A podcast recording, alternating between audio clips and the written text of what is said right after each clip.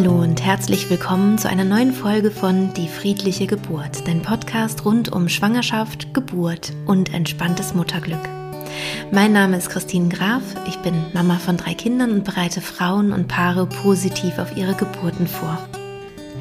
Das mache ich mit Hilfe eines Online-Kurses und mit Hilfe von Live-Seminaren, die ich einmal im Monat in Berlin gebe und alle paar Monate auch in Eichach in Bayern.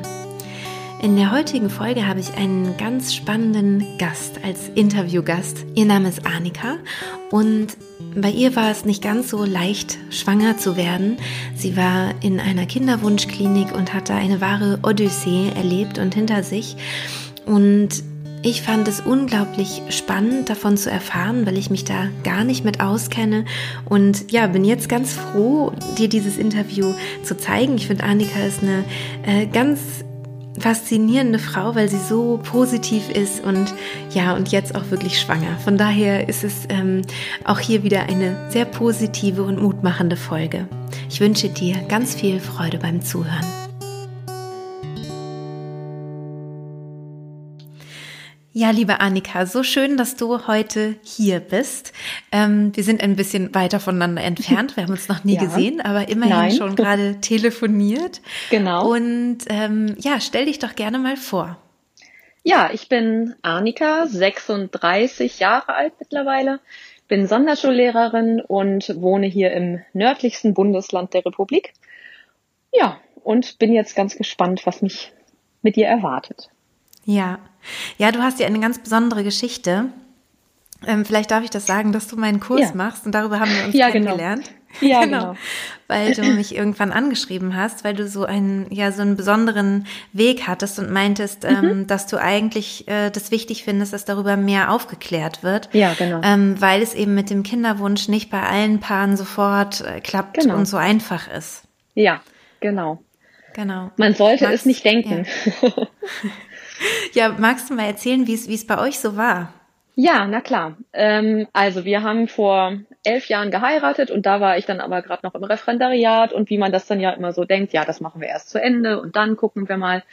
Ähm, ja, und als wir dann tatsächlich mit der Familienplanung dann mal so loslegen wollten, ähm, hatte ich schon drei Jahre, glaube ich, die Pille abgesetzt und habe schon mhm. per NFP die Temperaturkurve beobachtet und wusste also grob immer schon so Bescheid um meinen Zyklus ähm, wusste auch, wann die fruchtbaren Tage sind und wann es dann möglichst günstig ist und so.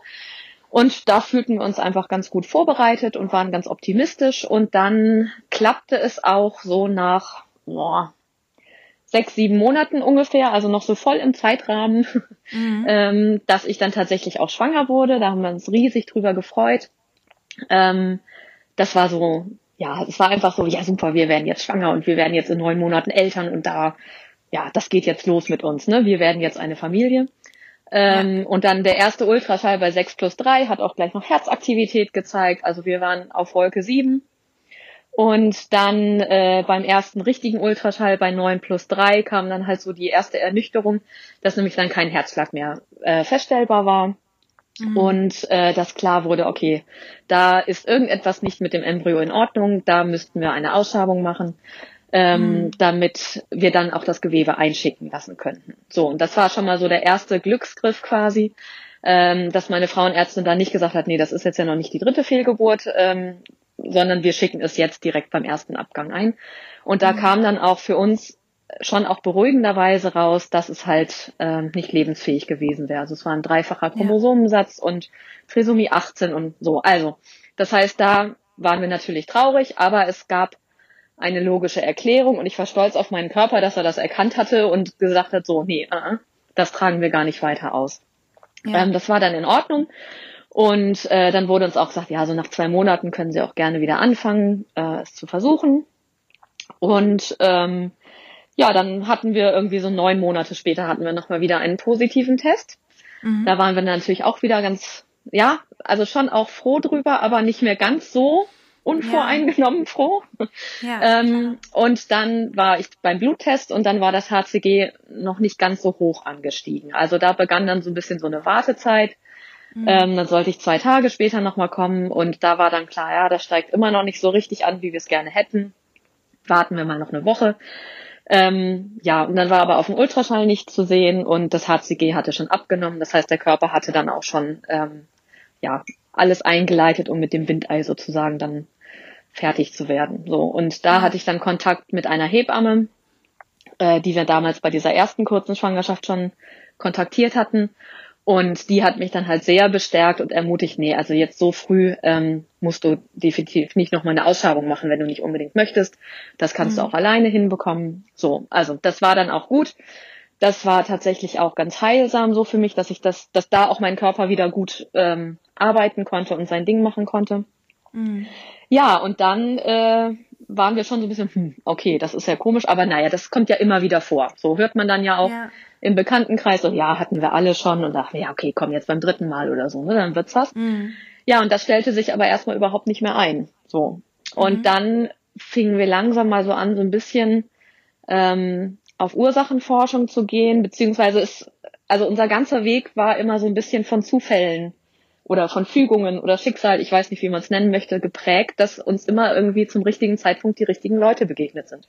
Mhm. So, und ähm, über die Arbeit habe ich dann eine andere Frauenärztin kennengelernt, die mir von unserer Betriebsärztin empfohlen wurde, die halt auch mal so ein bisschen über den Tellerrand ihres Fachbereichs guckt. Mhm. Und die, ja, da bin ich dann hingegangen in ihre Privatpraxis und die hat sich ganz viel Zeit genommen und hat erstmal Anamnese ganz ausführlich gemacht und hat dann gesagt, so, ich möchte ihre ganzen Blutwerte haben. Und mhm. hat halt auch Mineralstoffe und Schwermetalle und all sowas abgetestet.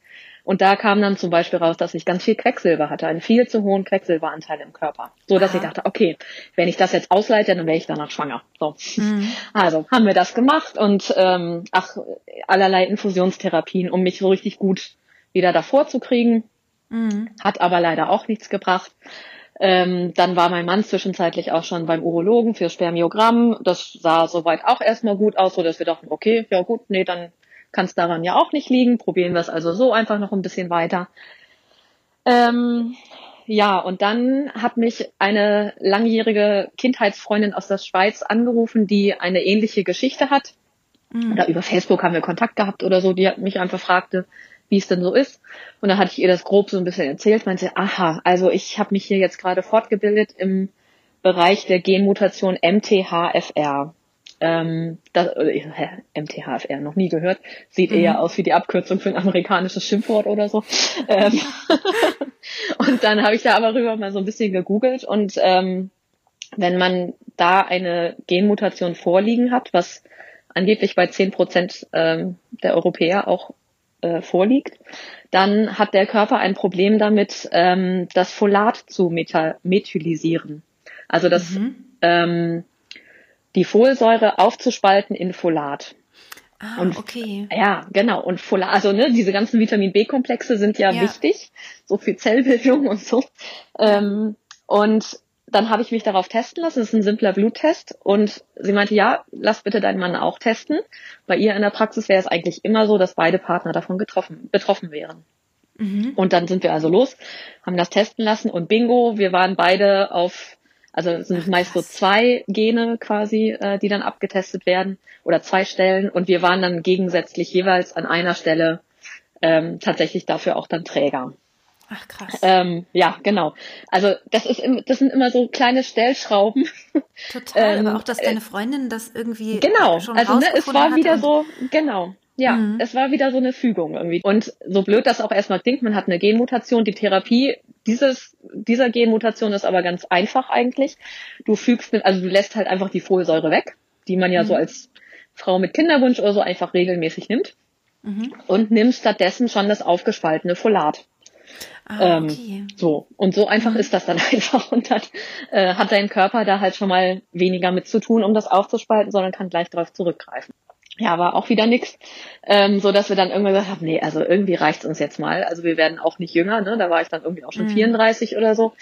Ähm, und haben uns dann mal in einem universitären Kinderwunschklinik bei uns hier oben ähm, vorgestellt. So einfach, mhm. damit wir mal gucken, so das und das sind unsere Ausgangswerte. Äh, wir würden gerne schwanger werden. Was können Sie uns empfehlen? Und dann ja. wurden wir da halt durch die gesamte Diagnostik geschickt. Ähm, ja, mit Gebärmutterspiegelung und ähm, ach, was weiß ich, was dann da halt alles abgespult wird, ne? Und äh, mhm. äh, mein Mann musste dann auch nochmal zweimal zum Spermiogramm und äh, da kam dann halt erstmal raus, ja, okay, ähm, wahrscheinlich aufgrund dieser Genmutation hat sich da, haben sich da DNA-Fragmentationen gebildet. Also das heißt, dass die Spermien nicht mehr ganz so mhm. komplett waren. So, also mhm. dachten wir, okay, hatten wir da ja vielleicht eine, einen Grund dafür. Ja. Und dann war klar, okay, deshalb würden wir dann, wenn sie sich dazu entschließen, äh, zu einer ICSI ähm, ja, raten. Also man Was würde dann nicht ganz, das ist nicht die ganz normale In-vitro-Fertilisation, also dieses IVF, wo Eizelle und Samen. Gar nichts. Ja. Okay, gut. Dann dauert es ein bisschen länger heute. also äh, dieses ja, ganz normale IVF. Für, für ja, andere, ja, auf jeden Fall.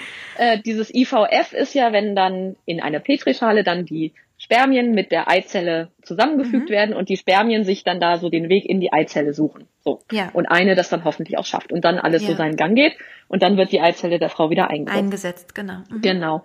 Und ICSI ist halt nochmal ein bisschen mehr Hilfestellung. Da werden nämlich dann vorab die Spermien schon mal untersucht und schon mal die, ähm, ja, die lebendigsten, die vitalsten, die bestbeweglichsten rausgesucht und mhm. einer davon dann halt direkt in die Eizelle injiziert. Ah, okay, okay. So. Und dann geht's halt genau, ganz normal weiter, dann wird's halt der Frau wieder eingesetzt. Gut. Ähm, und dann, ja, sind wir halt diesen Weg gegangen und haben uns gesagt, ja, okay, das ist dann jetzt wohl unser Weg. Alles mhm. klar, da war mein Mann halt erstmal ein bisschen bedröppelt, oh, ich bin jetzt der Schuldige und es tut mir so leid und ich dachte, ja, oh aber ist doch völlig egal. Ja, also ich glaube, ja. ich glaube, das geht ganz, ganz vielen Männern so. Ja. Ne? Also ich habe schon mit mehreren auch darüber dann so gesprochen und ähm, die sagten auch, ja, man fühlt sich so seiner Männlichkeit beraubt und man ist nicht in der Lage, äh, für eine Familie zu sorgen oder überhaupt erstmal eine Familie ja. entstehen zu lassen und man braucht Hilfe und so. Ne? Das ist, ja, ja. glaube ich, nicht so ganz leicht. Ja, das stimmt. Ähm, also das, das wird, glaube ich, ganz schön unterschätzt. Ne? Ja, auf jeden Fall. Ähm, kriegt man da irgendwie Hilfestellung, also dass es da so Gespräche gibt mit den Ärzten oder irgendwas oder macht man das dann als Paar aus untereinander? Also mit diesen Sowohl als auch. Ja, sowohl mhm. als auch. Also man hätte bei uns, ich glaube, also Kinderwunschkliniken gibt's ja auch wie Sand am Meer. Ne? Also es kann ein Frauenarzt kann sich ja auch irgendwie als Kinderwunschklinik oder so bezeichnen, wenn er halt mhm. ähm, diese IUIs, diese kleinen intrauterinen Inseminationen macht, dass er einfach nur dann mit einem Katheter die Spermien halt in den Uterus der Frau einführt. So, ne? Mhm. Das mhm. ist ja auch schon eine Befruchtungsmöglichkeit. So. Ja. Ähm, und dann gibt's aber natürlich auch die Privatkliniken oder halt dann die universitären Kinderwunschzentren, die halt einfach auch ganz andere Fälle noch sehen, deren tägliches Geschäft das dann halt einfach ist. So. Ja. Ähm, und bei uns hätte es die Möglichkeit gegeben, ähm, auch mit einer Psychologin zu sprechen oder so. Ähm, unser Arzt hat sich aber auch immer sehr viel Zeit genommen und hat auch ähm, ja auch so die emotionalen und psychologischen Faktoren auch immer mal so angesprochen, mhm. hat da auch immer noch so Handreichungen zu gegeben. Und wir haben da aber auch viel einfach für uns als Paar ausgemacht. So. Ja. Ähm, Genau. Und ja, dann haben wir uns dafür entschieden, okay, es soll losgehen. Und dann kam bei uns noch die eine Hürde dazwischen, ähm, dass wir dann Selbstzahler waren. Weil wir, mhm. also weil man ne, in unterschiedlichen Kassen sind. Mein Mann ist gesetzlich versichert, ich bin privat ja. versichert. Ja. Und dann beginnt da ja diese Ungerechtigkeit, äh, dass die privaten Kassen nach dem Verursacherprinzip bezahlen. Und da galt ich nicht als Verursacherin.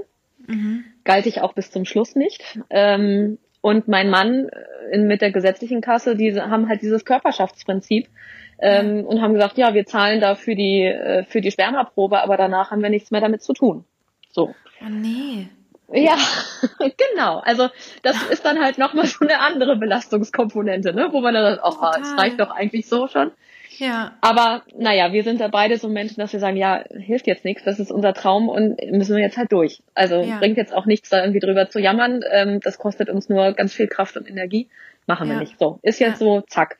Vielleicht reicht's ja mit dem einmal. So. Mhm. Ähm, ja, genau. Und das war dann alles magst ganz, du, ganz aufregend. Ja. Ich weiß nicht, ob das, ob das jetzt zu weit geht, aber ich, mhm. also magst du sagen, wie, wie teuer das ungefähr ist? Also es sind mehrere tausend Euro.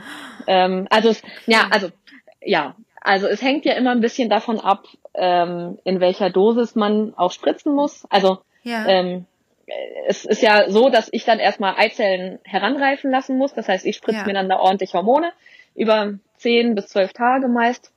Ja. Und dann so nach fünf, sechs Tagen kommt dann noch ein Eisprunghemmer noch mit dazu, damit mhm. wir auch nicht die mühsam herangereiften Follikelchen irgendwie verlieren. Ja. Und dann ist ja irgendwann Tag X, wo der, wo die Funktion sein soll, die Follikelfunktion, und 36 mhm. Stunden vorher musst du dann halt ja den Eisprung auslösen. So, damit okay. die Follikel sich da in ihren Höhlchen schon mal ein bisschen lösen und damit die dann leichter zu entnehmen sind.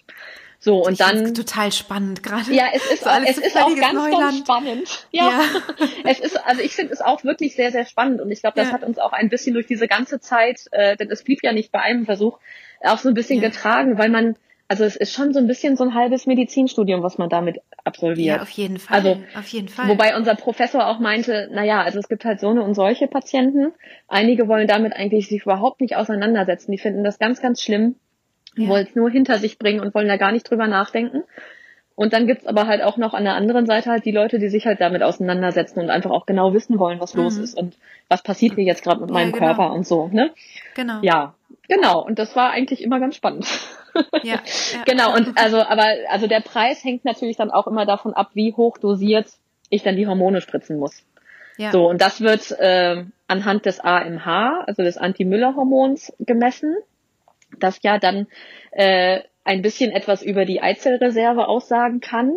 Mhm. Das war bei mir leider dann niedrig auf einmal. das okay. war dann so, ähm, also wir sind in diesen ersten Zyklus gestartet und äh, für mich war klar, okay, wir machen das jetzt quasi wegen meines Mannes. So, bei mir ist alles in mhm. Ordnung. Alles sieht super aus. Organisch ist alles klasse und das wird alles super. Mhm. Ähm, und dann kam irgendwann bei einer Blutabnahme dann am Anfang dieses Transfers raus oder dieses Zykluses raus, oh, ihr AMH ist relativ niedrig, also wir müssen hochdosiert spritzen. Aha, mhm. AMH. Mhm. Gut, okay, die werden schon wissen, was sie machen. Hab mich dann zu Hause belesen, dachte, ach Herr Jemini, das wird doch nie was. Mhm. Ähm, ja, und dann war es halt auch so, dass wir einfach auch nicht viele Follikel bei mir erwarten konnten. So, mhm. weil einfach nicht mehr so viele da waren und ich wirklich höchst dosiert spritzen musste und ja. ist aber halt, ich weiß nicht mehr, wie viel es beim ersten Mal, vier auf der linken Seite und fünf auf der rechten oder so, was mhm. für einige Frauen echt lächerlich ist. Also manche okay. Frauen produzieren 20 Eizellen oder so. Ne? Oder okay. Follikel erstmal so. Ja, ja. Ähm, mhm. Und haben dann andere Risiken dabei, dass sie dann halt mhm. überstimuliert werden oder sowas halt. Ne? Das, das mhm. Risiko kam bei mir dann halt einfach nicht zutage. Ähm, und ja, das war natürlich dann so ein bisschen die nächste Ernüchterung, dass einfach nicht mhm. so viel da war. Und ähm, mhm das rechne ich unserem Prof immer noch sehr hoch, hoch an, dass er einfach immer sehr klar mit uns transparent kommuniziert hat, wie denn jetzt so die Chancen sind. Also was wir mhm. ungefähr davon zu erwarten haben. Denn ja. Ungefähr, also man, wir entnehmen ja die Follikel und nicht in jedem Follikel ist eine Eizelle drin. So. Ja. Das heißt, wenn ich acht Follikel hatte, meinte er, erwarten Sie vier Eizellen. Also schon mal okay. 50 Prozent Ausschuss. Ja. So. Und normalerweise so in meinem Alter lassen sich davon dann 50 Prozent befruchten mhm. wären wir schon mal bei zwei Eizellen. Und ja. dann äh, normalerweise so 50 bis 60 Prozent überstehen dann die ersten 24 Stunden im Labor. So. Okay. okay. Dann schrumpft es schon sehr. Dann, es schrumpft und schrumpft immer weiter und du denkst, okay, mhm. und dafür habe ich jetzt mehrere tausend Euro äh, Medikamente in mich reingeschüttet. So, ja, naja, ja. okay, egal, wir machen es einfach weiter. Wer weiß, es klappt ja vielleicht beim ersten Mal. Vielleicht sind wir ja so die 25 Prozent, ähm, mhm. bei denen es direkt klappt. Denn mehr ist das nicht pro Zyklus. Ja, ja. Also durch die künstliche Befruchtung hast du nicht wirklich eine höhere Schwangerschaftschance als bei einer natürlichen Befruchtung. Mhm. Mhm. Ähm, ja, also dann wurden mir an Tag drei wurden mir dann zwei kleine, ich weiß nicht mehr, ich glaube Siebenzeller waren es oder so, dann eingesetzt. Mhm. Ähm, das war ganz, ganz spannend so, weil wir ja dachten, ja, das werden unsere Beine und guck mal, wir kriegen Zwillinge und so. Ähm, mhm. Ja, und dann nach 14 Tagen war dann der Bluttest und es war klar, nein, wir kriegen keine Zwillinge, wir kriegen auch kein Einding, wir kriegen jetzt aus diesem Zyklus gar kein Kind. So. Oh. Ja, das war dann so ein bisschen, oh, okay, naja, gut. Aber ich hatte ja zu Hause auch immer schon getestet, um mich so ein bisschen vorzubereiten und weil ich es auch einfach spannend mhm. finde. So, und da war halt klar, nee, also die bleiben einfach blütenweiß. Ähm, ja. ja, da kann ich jetzt nicht großartig was so erwarten. Und dann gab es halt nach diesem Negativ, gab es dann halt nochmal einen Termin mit unserem Prof, um zu gucken, so, wie machen wir denn jetzt weiter? Meinte, wenn Sie weitermachen möchten, würde ich das und das und das ändern. Ähm, und dann haben wir uns dafür entschieden. Ja. und haben, sind dann den Zyklus halt nochmal angegangen und hatten, ich weiß es nicht, auf jeden Fall auch weniger Eizellen. Und ja. dann, ähm, ich glaube, das war an einem Freitag und dann haben sie sich Samstag gemeldet und ja, also die eine hat sich gar nicht befruchten lassen. Bei den mhm. anderen beiden geht es voran, aber sehr langsam, aber wir beobachten sie trotzdem übers Wochenende weiter. Wir geben die Hoffnung noch nicht auf. Mhm. Und dann hat sie Sonntagabend nochmal angerufen, ganz nett, und meine, ja, also sie würde morgen früh ihre Kollegin nochmal draufschauen lassen, zur Sicherheit, aber sie würde davon ausgehen, dass es zu keinem Transfer kommt. Mhm. So. Und das war dann auch tatsächlich so. Und dann sitzt du dann halt auch wieder da, hm, okay, das hatten wir jetzt ja. auch noch nicht. Also wieder mehrere tausend Euro den Bach runter und ohne ja. Ergebnis. Und es ähm, wurde auch irgendwie immer schlechter, ne? Habe ich so den Eindruck, genau. ganz am Anfang ja, ja noch, ähm, genau. Noch, bist du ja noch selbst schwanger geworden und hattest genau. dann die Fehlgeburten ja. und dann wurde es eigentlich genau. immer immer schlechter. Genau, ja. Mhm. Und es wurde dann noch schlechter. Also mhm. es war tatsächlich, also irgendwie war klar, okay, irgendwas stimmt da nicht so ganz. Mhm. Ähm, und wir hatten in der Klinik die Möglichkeit, dass wir die Embryonen oder die Eizellen ähm, in einem sogenannten Timelapse-Labor ähm, oder in so einem Timelapse-Inkubator beobachten lassen konnten. Das heißt, mhm. dass das per Zeitraffer-Videoaufnahme die ganze Zeit beobachtet wurde. Das mhm. heißt, die müssen, also normalerweise ist es so, dass die Petrischalen mit den Eizellen, mit den befruchteten Eizellen einmal am Tag rausgenommen werden müssen. Das heißt, die kommen aus dem mhm. Inkubator raus, haben also Wärmeverlust, haben andere Helligkeit, werden dann einmal statisch beobachtet wie so die Entwicklung ist, werden dann wieder zurück reingesetzt in den Schrank. Mhm. Und bei diesem Timelapse ist es halt so, dass die ganze Zeit ein Video läuft, die müssen also nicht ja. rausgenommen werden. Und das war jetzt dann unser Glück, kostet natürlich auch wieder extra, aber mhm. ähm, wir konnten dann hinterher mit unserem Professor uns das mal angucken und er konnte sich dann da im Zeitraffer die Eizellen mal anschauen und konnte mhm. uns da schon mal sagen, ja, okay, hier sehe ich so kleine Vakuolen, das spricht für nicht ganz so gute Eizellqualität. Ich würde Ihnen jetzt erstmal eine Pause empfehlen. Mhm. Ähm, Sie gucken ein bisschen ernährungsmäßig, noch, also noch so zusatzmäßig ein bisschen, dass Sie da vielleicht noch was machen. Und mhm. er würde uns auch noch ähm, eine Begleittherapie per TCM noch empfehlen. Und dann haben wir uns ähm, im April letzten Jahres, meine ich, dann zum dritten Zyklus äh, angemeldet und hatten nochmal einen, einen Termin mit unserem Prof, wo wir ihn dann fragten, was er denn ähm, uns dann jetzt diesmal empfehlen würde.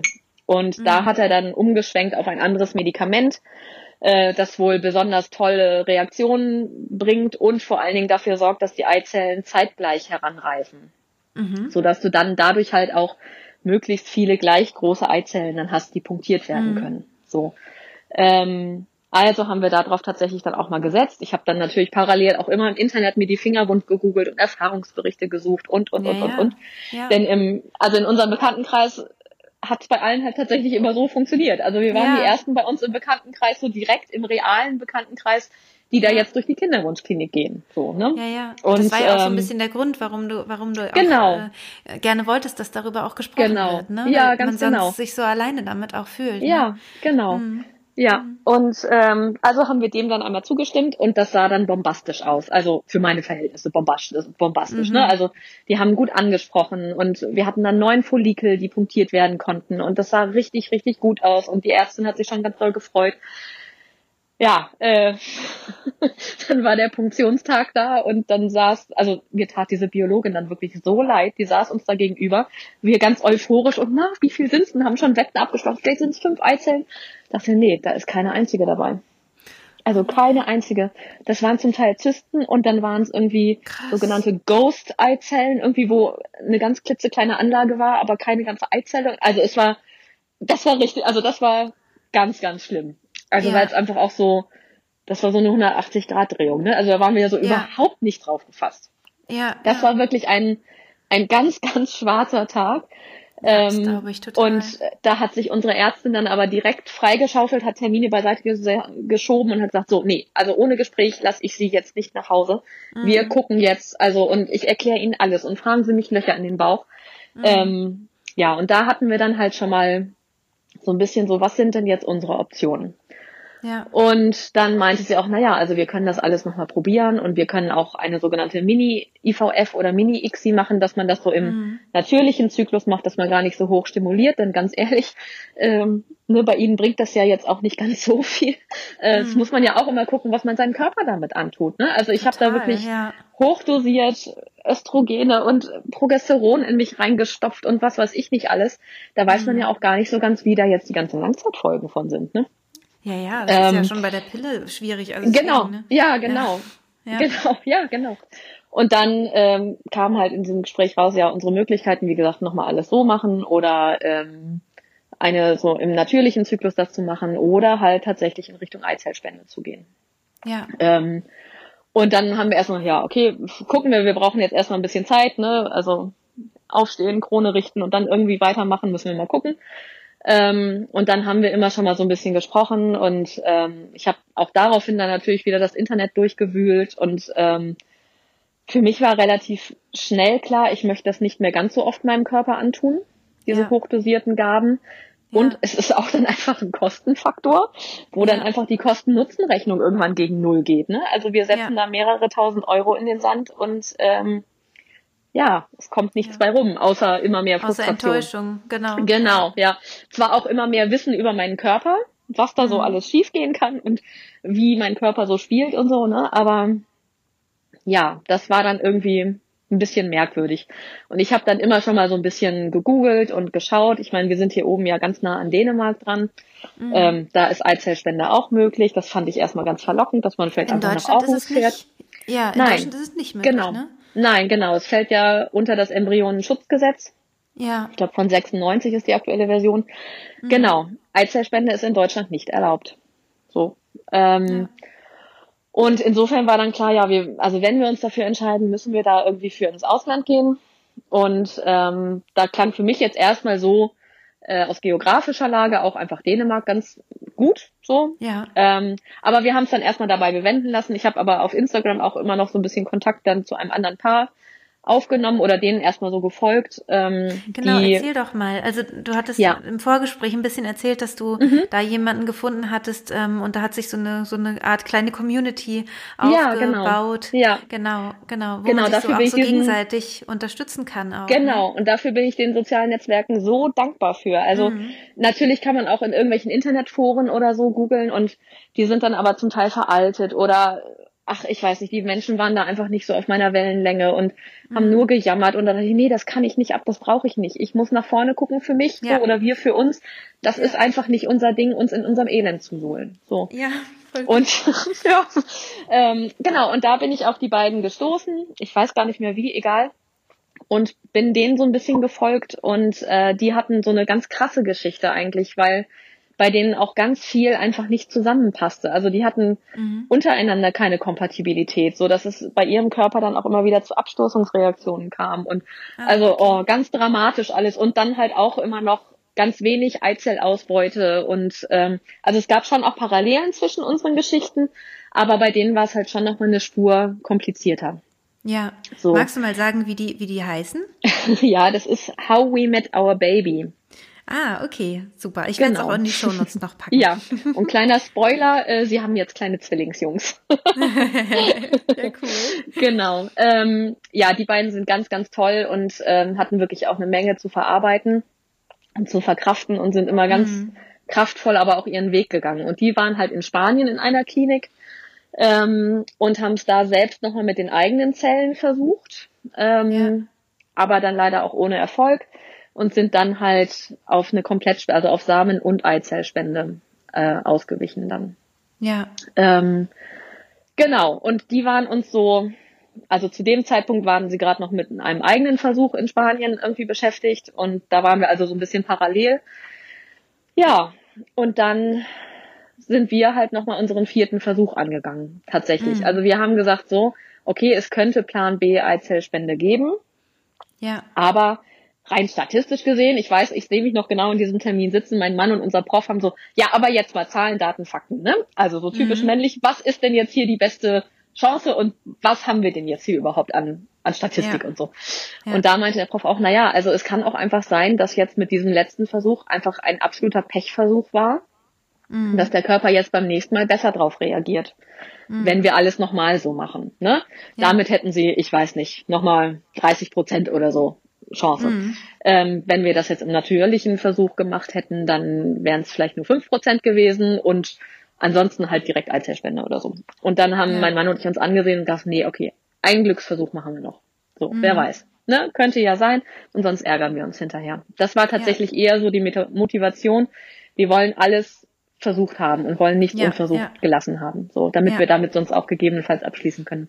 Ja. Ja, und dann kam dieser vierte Versuch und im Hinterkopf war aber immer schon so ein bisschen Plan B und das hat uns tatsächlich beide entspannt. Ja. Also dass wir wussten, ja, okay, es würde auch nach einem Negativ würde es weitergehen. So. Mhm. Und dann, ja, sah die Follikelzahl eigentlich eher bescheiden aus und unser Prof hatte schon überlegt, ja, sollen wir nicht lieber doch abbrechen, ja, gucken wir mal in zwei Tagen noch beim Ultraschall. Also es war auch wieder so ein bisschen hängen und würgen und ach, mhm. alles ein bisschen nervig. Aber das kannten wir ja schon. Und dann kam aber raus, nee, okay, wir können doch punktieren. Ähm, und dann habe ich ihn einfach gefragt, so, also wenn das jetzt nur drei Follikel sind, können wir das dann nicht auch ohne Anästhesie machen? Also das ist, das sind doch dann wirklich nur zwei Minuten. Dafür lohnt sich doch die Kurznarkose überhaupt nicht und so. Ja.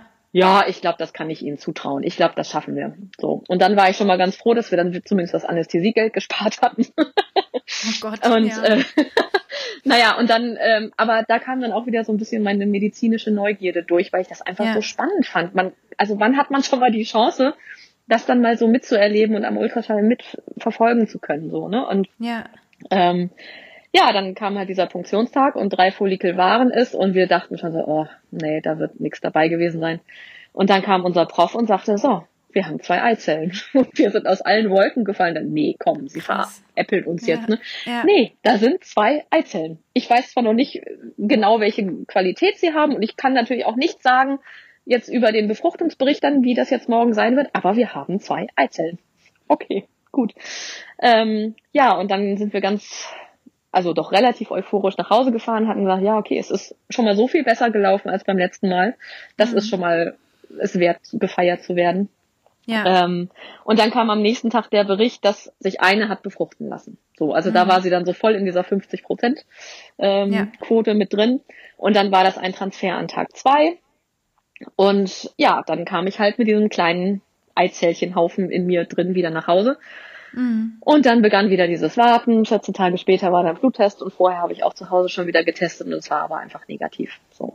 Mhm. Ähm, ja, es hätte so schön sein können. ich und es war auch so krass vor, ne? Das, ja. das wirklich jedes Mal wieder durchzustehen und ja, ja. Was macht ja, das, das mit einem? Krass. Also wie, wie, wie war denn das für dich immer wieder und wie hast du das so gut überstanden? Also klar, also du bist irgendwie anscheinend ein sehr optimistischer ja. Mensch und, und, und schon, hast da ja. irre Power, ja. aber ähm, wie, was hat das mit dir so im Nachhinein gemacht? Also das habe ich jetzt tatsächlich erst im Nachhinein gemerkt, wie anstrengend das war. Ja. Also ich habe ja, das war ja eine Parallelbelastung. Also ich habe weiterhin voll gearbeitet ähm, und habe aber immer mit offenen Karten gespielt. Ich glaube, das hat mich auch mit gerettet oder mit mhm. auch durchgetragen. Das, also ich arbeite in einem kleinen Lehrerkollegium. Meine mhm. Schulleitung wusste Bescheid, der musste mich ja auch immer mal wieder freistellen für Arzttermine. Ne? Also das ist ja auch ja. dieses ganze organisatorische. In ja. so einem Klinikalltag kann ich ja nicht sagen, hey, tut mir leid, ich kann erst ab 14 Uhr, können Sie dann bitte Ihren OP-Plan ändern. Ähm, ja. Das heißt, ich wurde dann auch immer mal von der Schule freigestellt und die Kolleginnen wussten Bescheid, da musste ich mich also auch nicht verstellen. So. Mhm. Das war für uns der richtige Weg. Ich kenne aber auch eine, die gesagt hat, nee, ich will das ganz geheim halten. Ich bin dann halt mal ja. krank.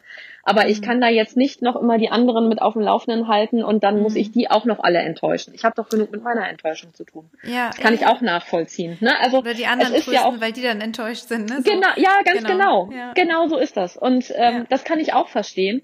Und ich glaube, genauso gibt's dann auch Wege dazwischen, damit umzugehen. Und ähm, wie anstrengend das aber tatsächlich auch war, habe ich jetzt dann tatsächlich erst gemerkt, seitdem ich jetzt, äh, Achtung Spoiler, mit der Schwangerschaft jetzt äh, im Beschäftigungsverbot bin und ja. halt einfach von positiven Test an zu Hause bin. Ähm, ich war die ersten Wochen war ich einfach nur platt. So ja. und habe eigentlich quasi nichts gemacht und brauchte ganz ja. viel Ruhe und ganz viel oh, einfach, ich habe wirklich einfach eine Serie nach der anderen geguckt, habe mich einfach nur berieseln lassen auch irgendwie um dann auch durch diese Zeit so durchzukommen. Ne? Also das ja. ist dann ja nochmal so dieses andere Thema dann. Wie kommt man dann durch eine Schwangerschaft durch? Ne? Ja. Ja, also es ist schon, es ist sehr, sehr belastend durchaus, auf jeden mhm. Fall. Ähm, manchmal hat es uns auch geholfen, einfach nicht weiter drüber nachzudenken. Ja. So, also sich nicht reinzusteigern, was ist ja. denn jetzt, wenn es nicht klappt? Oder ähm, wirklich diese gefürchteten zwei Wochen warten. Vielleicht. Mhm. Ja, pragmatisch anzugehen und sich auch wirklich einfach abzulenken und nicht irgendwie zu gucken, merke ich jetzt irgendwie was und könnte das jetzt eine Einnisdurchblutung mhm. sein oder, sondern auch wirklich ziemlich realistisch ranzugehen und zu sagen, ja, okay, wir haben 85 Prozent Chance, dass es geklappt hat. Das heißt mhm. aber auch, wir haben 75 Prozent Chance, dass es nicht geklappt hat. So. Ja, ja. Ähm, da war das ganz gut. Da hat mich mein Mann dann immer so ein bisschen auf den Boden der Tatsachen zurückgeholt, weil ich dann doch so ein bisschen emotional war und ähm, das war sehr hilfreich. Also da sind wir als ja. Team auch wirklich gut durchgekommen. So. Ja, hat es euch eher zusammengebracht oder eher? Ja, ähm, ja. ja ne? Also ich glaube, ja, auf jeden Fall. Ähm, ja. Und ich glaube, für meinen Mann war es tatsächlich dann ein bisschen Erleichterung, dass nicht mehr er nur alleine schuld war. Ja. ja. also es ist, es ist einfach so und ich kann es ihm auch wirklich nicht verübeln. Nee. Und ich glaube, mir wäre es ganz genauso gegangen, wenn ich am Anfang diejenige welche gewesen wäre und dann käme bei ihm hinterher noch irgendwie, ne? Das, ja, ich kann das total gut nachvollziehen. Ja. genau. Aber es ist wirklich welchen, schon anstrengend. Ja. Mhm. Über welchen Zeitraum hat sich das jetzt, also die Geschichte, die du jetzt erzählt hast, bislang mhm. gestreckt? Also wie lange hat das jetzt das gedauert? Das waren neun Monate. Krass. Neun ja. Monate, ja. Also es Wahnsinn. waren immer so zwei Zyklen back to back, also wirklich genau dicht an dicht ja. hintereinander. Ja. Und dann halt drei Pause, äh, drei Monate Pause mhm. und dann nochmal zwei Zyklen okay. auf drei Monate verteilt. So, genau. Wahnsinn. Also das heißt, das war wirklich einfach auch sehr intensiv, aber es war irgendwie auch ganz gut, dass es halt immer sofort weiterging. Also ja. wir hatten gar nicht großartig, also es war ja immer unsere Entscheidung.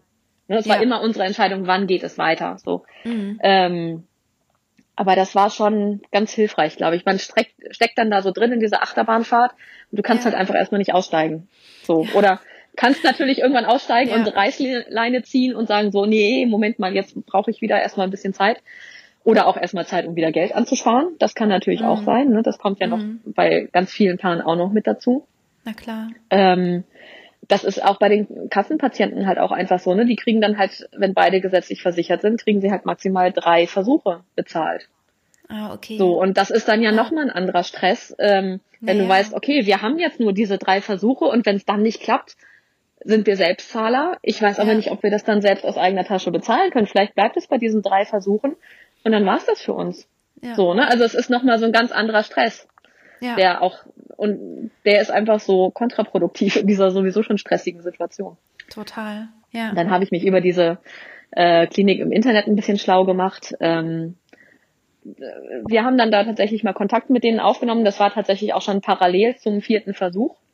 Mhm. Hatte ich einfach mal angerufen, um zu fragen, was die denn so an Vortests haben wollen, damit es dann möglichst zügig bei uns auch weitergehen könnte, so wenn ja. wir es denn brauchen.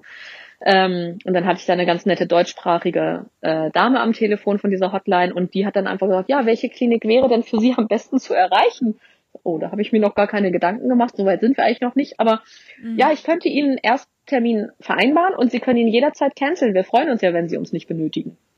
Okay. Ja. Dann haben wir gesagt, ja, dann nehmen wir wohl Mallorca. ah, Fahren okay. wir halt, dann fliegen wir halt ja. nach Mallorca. So. Okay. Und dann hatten wir da diesen Termin stehen. Ja. ja, und dann sind wir da tatsächlich äh, einmal hingeflogen, so zum Kennenlernen. Krass. Um, ja, das war wirklich, also krass, ja, einen Tag, also an einem Tag hin und zurück, weil das anders terminlich bei uns nicht ging und so. Das war wirklich ein bisschen ja krass, aber irgendwie auch ganz spannend. Und wir wollten uns aber, bevor wir uns für irgendwas entscheiden, erstmal einfach vor Ort ein Bild machen. Denn ja. es hätte ja auch sein können, dass das, wer weiß, was für eine Hinterhofkaschemme ist. Und die haben nur eine ja. teuer aufgemachte Homepage oder sowas, ne? Ja, ja. Es geht ja schließlich auch um was. Ja, total. Und ähm, da war dann aber auch eine, also sind wir ganz, ganz toll aufgenommen worden. Da hat man dann eine persönliche Kundenbetreuerin ähm, mit der eigenen Sprache Mhm. Und auch eine deutschsprachige Ärztin hatten wir. Also sie ist deutsche Ärztin mhm. mit spanischer Approbation, ähm, damit sie dann auch die Transfers durchführen dürfte. Ja. Ähm, ja, und da gab's halt eine Anamnese und sie hat sich alles ganz genau angeschaut und meinte dann auch, meine Güte, sie haben ja echt schon eine Menge durch. Ähm, mhm und so viel probiert und so wenig Erfolg genau. gehabt. Also das muss man vielleicht auch mal sagen, das ist natürlich jetzt auch bei dir ein ganz besonders ja, äh, ein natürlich. Fall gewesen. Ne? natürlich. Also wie gesagt, so wir haben im Nein, oh Gott, bloß nicht. Ich möchte da keinen irgendwie Angst machen oder irgendwas. Bei ja. ganz, ganz vielen klappt das auch und es war auch einfach Teil also mit ein Teil dafür, dass es nicht geklappt hat, dass wir halt auch einfach schon ein bisschen älter sind, wobei uns immer in der Kinderwunschklinik gesagt hat, nein, sie sind jung. Wir haben mhm. hier auch mit 40er sitzen, so. Ja, okay. ähm, aber dann kam halt einfach, also warum es genau jetzt an meiner Eizellqualität gelitten hat, weiß man nicht. Also ja, das werde ich wahrscheinlich auch nie herausfinden und bin ich auch müßig, so ne. Also Absolut. es kann ganz viel mit reingespielt haben und was weiß ich. Ich habe ganz mhm. gesund gelebt. Ich habe nie geraucht, ich habe nie übermäßig ja. Alkohol getrunken und das ist ja oft auch dann das fiese, ne, wo man denkt, genau, das ist manchmal ist es einfach unfair, so. Es aber ich glaube so, auch, ja. es ist wirklich so und ich glaube aber auch, es ist eine Aufgabe, an der man wachsen kann, so. Ja. Ähm, aber wie gesagt, es gibt auch, also die Kinderwunschkliniken bieten ja nicht nur so Extremprogramm an, die machen ja auch ähm, Zyklusbetreuung, um dann zu gucken, genau. wann ist jetzt Sex nach Plan oder ähm, wie gesagt, die intrauterine Insemination. Also es gibt ja auch ganz niedrigschwellige Sachen, die einfach mhm. bei ganz, ganz vielen Leuten auch helfen. So, genau. Wo das einfach nur so der, der kleine also, Stups ist. Ja, genau. ja, genau, wo es einfach dann auch nicht viel braucht. Genau. Also bei dir war es nee, ja genau. dann doch. Das war eher äh, so das andere Extrem. Ja, genau. Aber auch so. die Frauen gibt es halt, ne? Und deswegen ja, bin ich dir ganz dankbar, dass du mir da die Möglichkeit gibst, darüber zu sprechen. Denn ähm, ja. genau, also diese Frauen gibt es auch hier bei uns in Deutschland oder überall. Und genau. ähm, für ganz so viele wenige, ist es ein ne? Tabu. Ne? Nee, genau. Ja. ja. ja. Und, und genau. wie ist das dann? Also ähm, du warst dann in dieser Klinik und da war diese Ärztin mhm. sehr nett und hat mhm. dich untersucht. Und mhm. irgendwann geht's dann ja mal darum. Also genau an demselben Tag. Welche Eizelle? Genau. Äh, genau. Sein? Also überhaupt erstmal. Genau. Was hätten Sie denn? genau. ähm, also dazu muss man wissen, dass in Spanien alles per Gesetz sehr äh, streng geregelt ist oder sehr genau mhm. geregelt ist. Es ist sehr viel in Spanien möglich, aber ähm, sie haben halt gewisse Grundbedingungen. Also es ist in Spanien ist die Spende komplett anonymisiert. Das heißt, wir werden nie erfahren, wer jetzt diese Frau genau war. So. Okay. Ähm, ähm, was uns persönlich aber auch ganz recht war, denn ich möchte persönlich, also ich persönlich möchte nicht wissen, wer sie ist. Es ist natürlich immer, also wir, das war so diese ganz schwierige Sache da dran, so moralisch zu entscheiden, möchten wir unserem Kind dann die Möglichkeit nehmen, ähm, mhm. zu wissen, wer die genetische Mutter ist. So. Ja. Ähm, aber also für den Notfall gibt es da die Möglichkeiten, also wenn irgendeine krasse Krankheit kommt, ja. gibt es den gibt es die Möglichkeit, dass sich dieses Kind mit der Spenderin über eine Datenbank in Verbindung setzen kann, so dass da dann Hilfe okay. möglich wäre. Ja. Aber alles andere ist dann halt nicht bekannt. So. Mhm. Das wäre in Dänemark anders gewesen, da kannst du auch eine offene Spende machen. Mhm. Ähm, aber da ist es alles nicht ganz so klar geregelt und auch nicht so kommerzialisiert wie in Spanien. Ähm, mhm. das heißt, in Dänemark könntest du halt auch, also kriegst du zwar auch Eizellen, aber das sind manchmal dann auch Eizellen der Patientinnen, die dort an der Kinderwunschklinik ähm, durch sind mit ihrem, mit ihrer Behandlung und noch Eizellen übrig haben zum Beispiel und die dann dafür zur Verfügung stellen. Ah, okay. Das heißt, da weißt du dann überhaupt gar nichts. Ja. Ähm, du weißt nichts über den Gesundheitsstatus dieser Frau. Ja. Ähm, und das ist in Spanien halt einfach anders geregelt. Und das war uns dann wichtiger, ähm, dass wir wissen, ja. okay, wir kriegen das, hier jetzt nicht eine Eizelle von Hinz und mhm. Kunz, so, sondern es ist schon, das, was getestet werden konnte, ist okay. So. Mhm. Wir mussten uns natürlich nicht sofort entscheiden. Das Angebot ist dann drei Monate gültig und wir haben erstmal gesagt, ja, okay, äh, wir nehmen das alles mal mit und haben uns dann zu Hause in Ruhe nochmal hingesetzt. Um das erst, also, ne, das ist dann einfach so eine Entscheidung, die muss man dann auch wirklich erstmal sacken lassen. So. Ja. ähm, ja, und dann haben wir uns dazu entschieden. Und dann heißt das aber nicht, dass man direkt da auch in dieses Programm reinkommt, denn die Klinik, die machen das ja nicht nur so aus Wohltätigkeit. Ne? Also es ist natürlich auch mhm. einfach eine finanzielle Sache, die arbeiten da auch wirtschaftlich. Ähm, das geht dann, dann geht der Fall vor ein Ärztekomitee und die gucken sich das alles an und sagen, ja, okay, so und so sehen wir die Chancen bei denen. Mhm. Ähm, machen wir oder machen wir unter Vorbehalt, die müssen erst noch die und die Untersuchungen machen oder machen mhm. wir nicht. So. Mhm. Ähm, und das war dann bei uns so, dass wir haben, ja, machen wir bei Ihnen gerne, aber wir bräuchten noch einen, noch mal einmal eine Gebärmutterspiegelung, weil die letzte fünf mhm. Jahre oder drei Jahre her ist, das ist uns zu alt. Gut, das konnte ich dann also auch bei uns im Klinikum machen und dann hatten die da alle Daten und dann war das so klar und dann mussten wir den Betrag überweisen und ähm, dann fing es langsam an. Genau, dann mussten wir halt noch so unsere ähm, Phänotypen ausfüllen, also ne, wie ist unsere Haarstruktur, Haarfarbe, Augenfarbe, äh, Blutgruppe, mhm. Körpergröße, Körperstatur und so, weil die gucken, dass sie möglichst meinen Zwilling finden. Ja, ja. So. Ne? Also das ist, genau, das habe ich nämlich auch mich gerade gefragt. Ne? Was ist, wenn du irgendwie äh, blond mhm. und blauäugig bist und die genau. Frau ist halt dunkelhaarig und äh, genau. dunkle Augen und ihr seid vielleicht genau. beide blond und blauäugig und das ist dann irgendwie auch so genau. komisch. Ja, ganz so, genau. Ne? Also da wird halt ja. schon drauf geachtet und das finde ich auch mhm. gut. Und vor allen Dingen halt auch auf die Blutgruppenzugehörigkeit. Da sagen sie, Stimmt. die Spenderin muss ja. dieselbe Blutgruppe haben wie die Empfängerin. Ja. A, erstmal wegen möglicher Abstoßungsreaktion, aber auch um hinterher dem Kind äh, eine Überraschung im Biologieunterricht irgendwie zu ersparen, wenn da mal wieder die Blutgruppen er, erforscht werden oder so. Ne? Ja. Denn ähm, jedes Elternpaar muss ja auch für sich dann entscheiden, wie gehe ich denn jetzt da mit meinem Kind eigentlich mit diesem genau. Thema um? Sage ich dem Kind, ja. dass es ja. eine Eizellspende war oder verheimliche ich das einfach und oder ja. ist es für mich irgendwann einfach nicht mehr so wichtig? So, ne? Ja. Das sind dann ja, also es wirft immer noch so neue Fragen auf. Ja, klar.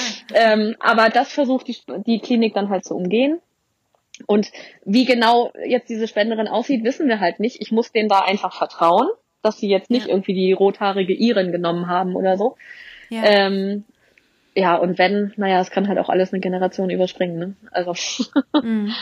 genau. Und dann hatten wir das aber ähm, alles ausgefüllt und dann wurde uns gesagt, ja, so zwei, drei Monate dauert es, bis wir die richtige Spenderin gefunden haben. Und ähm, ja, und dann haben wir gehört, wann jetzt der Tag X für die Spenderin ist, wann Punktion ist und haben dann halt am Tag darauf dann die Nachricht bekommen, ähm, wie viele Eizellen sich befruchtet lassen haben. Und das war, das war der Wahnsinn. Also wir hatten dann von, also von elf Eizellen, so viele hatten wir allein in unseren Versuchen ja. zusammen nicht, so, ne? Ja. Ähm, haben sich zehn befruchten lassen. Und das war der Wahnsinn. Also richtig, richtig krass. Und da dachte ich schon, ja. okay, die muss ziemlich jung gewesen sein. Ähm, so eine tolle Quote, ne? Ja. Und dann davon, also Spanien geht dann immer auf die Tag 5 Kultur, also als Blastozyste kriegst du das den Embryo dann rein, so, weil mhm. ähm, das hatten wir halt vorher auch nie geschafft. Ähm, mhm. Weil gesagt wird, ja, zwischen Tag 3 und Tag 5 kann einfach noch so viel passieren. Also da gibt es so viel ja. Stillstand auch nochmal. Auch da ist dann immer noch mal gerne so 50 Prozent Ausschussquote. Ja. Ähm, und da hatten wir dann die Information gekriegt, dass wir sechs Blastozysten an Tag 5 hatten. So, also okay. richtig, richtig gut. Das hat uns unsere ja. Betreuerin vor Ort persönlich gesagt, weil wir dann ja schon da zum Transfer waren. Und das war natürlich gigantisch. So, und dann, ja, ja ging es zum Transfer. Das war alles ein bisschen, also ja, so ein bisschen noch steriler als äh, bei uns im Uniklinikum schon so. Ja, und dann ähm, war neun Tage später dann der Bluttest. Dazu bin ich halt wieder zu unserer Klinik gefahren. Ja. Und ähm, dann kam nachmittags der Anruf und unser Prof war dran, ja, nee, also leider keine Einlistung. So, mhm. also, oh, und dann dachte ich mir, ach, hey, Jamie, jetzt geht das wieder los, ne? Ja. Ähm, und dann haben wir mit der Ärztin in Spanien telefoniert und sie hat gesagt, ja, wann möchte, also möchten Sie erstmal Pause haben oder wann passt mhm. es Ihnen denn? So, denn jetzt mhm. waren wir ja, dann war es ja ein Kryozyklus, also sie waren ja kryokonserviert, also tiefgefroren quasi. Mhm. Ähm, und also dann waren wir ja ganz Spenderin. genau. Mhm. Ja, und dann sind wir Anfang Dezember nochmal wieder rübergeflogen und ähm, ja, neun Tage später hatte ich dann den positiven Test. Nein, beziehungsweise sechs Tage später hatte ich schon zu Hause eine zweite kleine Linie und konnte es nicht glauben und oh. habe mehrmals täglich Tests gemacht, weil es einfach so krass war, da auf einmal zwei Linien zu sehen. Das hatte ich ja wirklich fünf Jahre oder vier Jahre lang nicht oh und so. Gott, das war einfach ja. ja ganz, ganz emotional, aber auch mit das ganz viel Angst ich. besetzt. So. Ja, natürlich, natürlich. Ja. Das und, ist und dann, die andere ja, Komponente dann. Mhm. Absolut, absolut. Ja. Weil das kommt natürlich dann dazu, ne, wenn man so da Ja, du hast ja so viele, genau, ja. du hast ja so viele niederschmetternde Erlebnisse auch immer gehabt ja. und einfach immer jetzt fünf Jahre lang gemerkt, okay, alles, was wir versuchen, es nützt nichts, es bringt nichts. Mm, mm. Ähm, das ist schon, also das hinterlässt Spuren, auf jeden ja, Fall. Ähm, ich hatte halt, wie gesagt, das Glück, ähm, dass ich immer gute Leute um mich herum hatte. Also was ist ich, sei es jetzt mhm. die Akupunkteurin, mit der ich mich auch immer gut unterhalten könnte. Meine Osteopathin, die mich seit zehn Jahren behandelt, immer regelmäßig und da auch immer mhm. Anteil nahm und geguckt hat, wie sie jetzt irgendwie mich noch gut stützen und stärken kann und so. Ne? Und ja. meine Frauenärztin ist halt gleichzeitig Traumatherapeutin, das ist halt Gold mhm. wert. Ja, ähm, da habe ich im Vorrein auch schon ein, zwei EMDR-Sitzungen mit ihr nochmal gemacht, um so ein paar Super. Blockaden zu lösen. Ja. Das war total gut. Ähm, und die betreut mich jetzt halt auch weiterhin und ja. weiß halt einfach, okay, wir gehen zuerst an den Ultraschall. Alles andere können wir hinterher besprechen. Wir gucken jetzt erstmal, ob das Herzchen noch schlägt. Ne? So. Ja, Denn ähm, Genau. Ähm, und wie weit und ich dachte, bist du jetzt in der Ich bin jetzt in der 23. in der 23. Woche bin ich ja, jetzt. super. Das Oh, ist ganz, schön. ganz, ja, das ist ganz, Ja. ganz komisch. Also jetzt so langsam wird so richtig realistisch, dass ich denke, okay, ich bin jetzt wirklich schwanger, ne? Ich bin jetzt Ja. mal diejenige, welche. Und jetzt merke ich so langsam so Bewegungen und mein Mann konnte schon mal von außen so ein bisschen so einen Stupser merken und ähm, Mhm. ja, das ist, das ist der Wahnsinn. Ja. das ist wirklich, wirklich krass. Ja. Ach, und toll. das Tolle ist, wir haben halt auch noch Geschwisterchen im Eis, ne? Also wir können dann auch noch ich, ich wollte gerade fragen, genau. Mhm. Ihr habt da ja, Ja. noch. Das ist sind noch echt unsere. toll. Ja, Ja. und für das Kind ja auch, also wenn ihr das wirklich, also Genau. wenn ihr das wollt, das ist natürlich fürs Ja. Kind auch echt super. Also Ja, genau. Und wir wollten immer mehrere Kinder haben, so, ne? Und dass das jetzt halt Ja. so die Möglichkeit ist, das ist, weiß ich nicht, ob wir das selbst halt hingekriegt hätten. ja, So, ne? Also vielleicht hätten wir eins geschafft und dann wäre mein Körper durch damit gewesen. Ähm, Ja. Und so hat sich Und wie das echt verläuft gut jetzt für die uns gefühlt. Schwangerschaft? Verläuft die jetzt äh, komplikationsfrei Ja, und alles total. gut? Toll. Total. Also Ach, ich sag immer, das ist, also mein Körper weiß, glaube ich, wie er schwanger zu sein hat. Er brauchte einfach Ja. ein bisschen, bis er es wurde, oder er brauchte einfach das richtige Material dafür. So, Ja, ne? genau, also genau. vielleicht hat er einfach immer gemerkt, nee, Moment mal, mit deinen Zellen passt das einfach nicht. Ähm, Ja. Das wird nichts, das weiß ich jetzt schon. Nee, es ist total problemlos. Also, Super. wie gesagt, also es war halt einfach, ne, also so diese Angst am Anfang, das war einfach ganz klar. Ich wusste, dass das eine harte Zeit wird. So. Mhm. Ähm, einfach auch so um, ich glaube, das können alle Kinderwunschpaare oder alle Paare, auch die vielleicht schon mal eine Fehlgeburt hatten, auch gut nachvollziehen oder wissen es auch noch selbst. Man hat immer so diese Meilensteine, die man erstmal erreichen möchte. So, also, Mhm. ne, natürlich möchtest du dann erstmal die Herzaktivität sehen.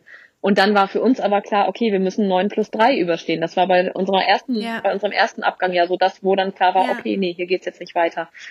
Und das war ganz, ganz komisch, da auf einmal immer bei diesen Untersuchungen zu sein und dann Positives zu hören. Ja. Also das war, Ja. da musste ich auch so, so meine Denkstrukturen so richtig ändern. So, ja, das Ja. bist du jetzt wirklich und das darf jetzt auch so sein und das ist total gut so und dein Körper kann das. So, ne? Wahnsinn, ne? Ja. Das war, ja, das war wirklich auch nochmal anstrengend irgendwie so, weil ich halt ähm, auf dieses Thema bezogen halt so das Vertrauen in meinen Körper völlig verloren hatte. So, ne? Ja, das kann weil ich ja einfach wusste, okay, er, er kann einfach Der funktioniert nicht. irgendwie so. nicht, genau, er funktioniert nicht nicht, das, er was er kriegt keine soll. Eizellen Ja. raus, so genau. Ja, Das funktioniert nicht. Und jetzt funktioniert er einfach ganz, ganz wunderbar und macht das ganz, ganz toll. Ne? Und mir geht's richtig gut. Ich hatte ab und zu mal so ein bisschen flau sein irgendwie und das war es dann aber auch, wo ich mich schon fast, also das war dann schon wieder so ein bisschen so, so eine Art Trigger, so, oh Gott, es hat abgenommen, die Übelkeit, es ist jetzt ein Abgang Oh oder so Gott. irgendwie, ne? Ja, Also es ja, ist ja, wirklich, klar. äh, Ja, es klar. ist wirklich ein bisschen Fluch dann auch dabei, Ja, ja. ähm, dass man vielleicht auch so viel weiß oder dass man halt Mhm. auch, ne, welche ja, Erfahrungen oder so man, erlebt gemacht hat einfach. Genau, Genau, genau. ja. Wobei, so viel schwanger sein hatte ich ja noch gar nicht erlebt. Ne? Also, Ja, das war du so. hast so viel, so viele ja. Enttäuschungen einfach erlebt. Ne? Genau. Und dann Ja, und das kriegt ja man dann Ängste natürlich so-. Genau, ja, auf jeden Fall. Hm. Auf jeden Ja. Fall. Ähm, aber da ist halt, wie gesagt, auch meine Frauenärztin mir eine große Stütze, ähm, die auch dann Ja. immer sehr auf das Emotionale auch immer noch mal guckt, so, ne, wie geht's Ihnen? Super. Und ähm, das ist wirklich Gold wert. Jetzt haben wir auch schon eine Beleghebamme gefunden, also bei uns hier Ach, oben. super. Ich wohne, wie Sehr gesagt, schön. ganz, ganz ländlich. Wir haben Ja. keinerlei Hausgeburtshebammen mehr. Wir haben keine Geburtshäuser. wir haben Ah. Ja. drei Krankenhäuser, aus denen wir auswählen können und das sind dann jeweils Mhm. 30 bis 40 Minuten Fahrt. Ja. Ähm, und wir haben uns jetzt für eins entschieden. Ich hoffe, dass es auch klappt, weil es halt ein Level 4 Krankenhaus ist, also ohne Kinderstation und ohne irgendwas. Mhm. Ähm, wo wir aber in einen Hebga Hebammengeleiteten Kreissaal kommen können dann mit unserer Ja. Beleghebamme und ich glaube, da sind wir bis jetzt dann auch schon ganz gut aufgestellt. So in Ja, der Hoffnung, ja. dass es halt auch wirklich, na also wenn ich jetzt insulinpflichtigen Schwangerschaftsdiabetes entwickeln würde, dann könnte ich da halt nicht entbinden. So. Ja. Aber das wird Aber wir drücken mal, wir drücken mal ganz, ganz Genau. kräftig die Daumen, dass das ausbleibt. Genau. Danke, danke. Ja, und mit unserer Hebamme war das dann auch noch wieder so ein Glücksgriff. Wir haben sie jetzt vor, ich glaube, vor drei Wochen kennengelernt. Die kommt jetzt gerade selbst aus der Elternzeit zurück.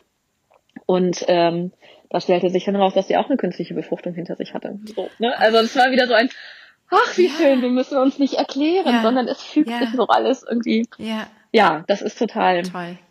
Schön irgendwie. So. Ach, und da habe ich dann auch schon angedeutet, dass ähm, mich oder dass wir uns so mit deinem mit deiner Methode auseinandersetzen und das gerne Ja. probieren würden und so und sie war da ganz ach wie schön ja macht man ich bin sowieso eher dass ich mich im Hintergrund aufhalte und macht ihr mal euer. Ding fände ich richtig Ach, gut yes Sehr schön. okay es läuft Dann- also doch was Ja. Ach super. ja ja Ja, und, und ähm, machst du schon, arbeitest du schon ein bisschen mit dem Kurs und machst du die Ähm, also ich genau, die Schwangerschaftsmeditation Ja. mache ich schon. Ähm, ich bin allerdings noch nicht bis zur Hypnose vorgedrungen. Jetzt hat unser Internet immer so ein bisschen gestreikt. Und Ja, ich wollte, ja. genau, und ich brauchte auch erstmal ähm, noch das Geschlechtsouting irgendwie. Also ich hatte das Gefühl, Ah, okay. bis dahin ist das alles noch so unwirklich irgendwie. So, ja, ne? Ähm, ja. Und jetzt wissen wir halt das Geschlecht und jetzt ähm, kann ich mich so auf unsere kleine Tochter einstellen irgendwie. Und ich Ach, glaube, das war so noch so das, Das fehlende. Puzzlestück. Ja, Genau, Ja, super. ja. Ja, weil es kann nämlich gut sein, wenn du die ähm, Schwangerschaftshypnose hörst, ähm, regelmäßig, Mhm. oder es ist ganz, ganz wahrscheinlich, dass da auch immer mehr dieses Selbstvertrauen nochmal Genau. gestärkt wird ja, in deinen Körper. ganz genau. Ja, Ja, genau. ja. Ähm, ich habe auch damals, also während unserer künstlichen Befruchtungsversuche hier bei uns, ähm, da kannte ich dich noch nicht, aber ähm, Mhm. da hatte ich mich auch immer schon damit auseinandergesetzt und da gab es ähm, von einer Engländerin, die da halt so eine Fertility-Klinik hat, gab es auch schon so gesprochene, äh, Ja. ja. nicht richtig Hypnosen, aber halt so Entspannungsmeditationen Meditation. Mhm.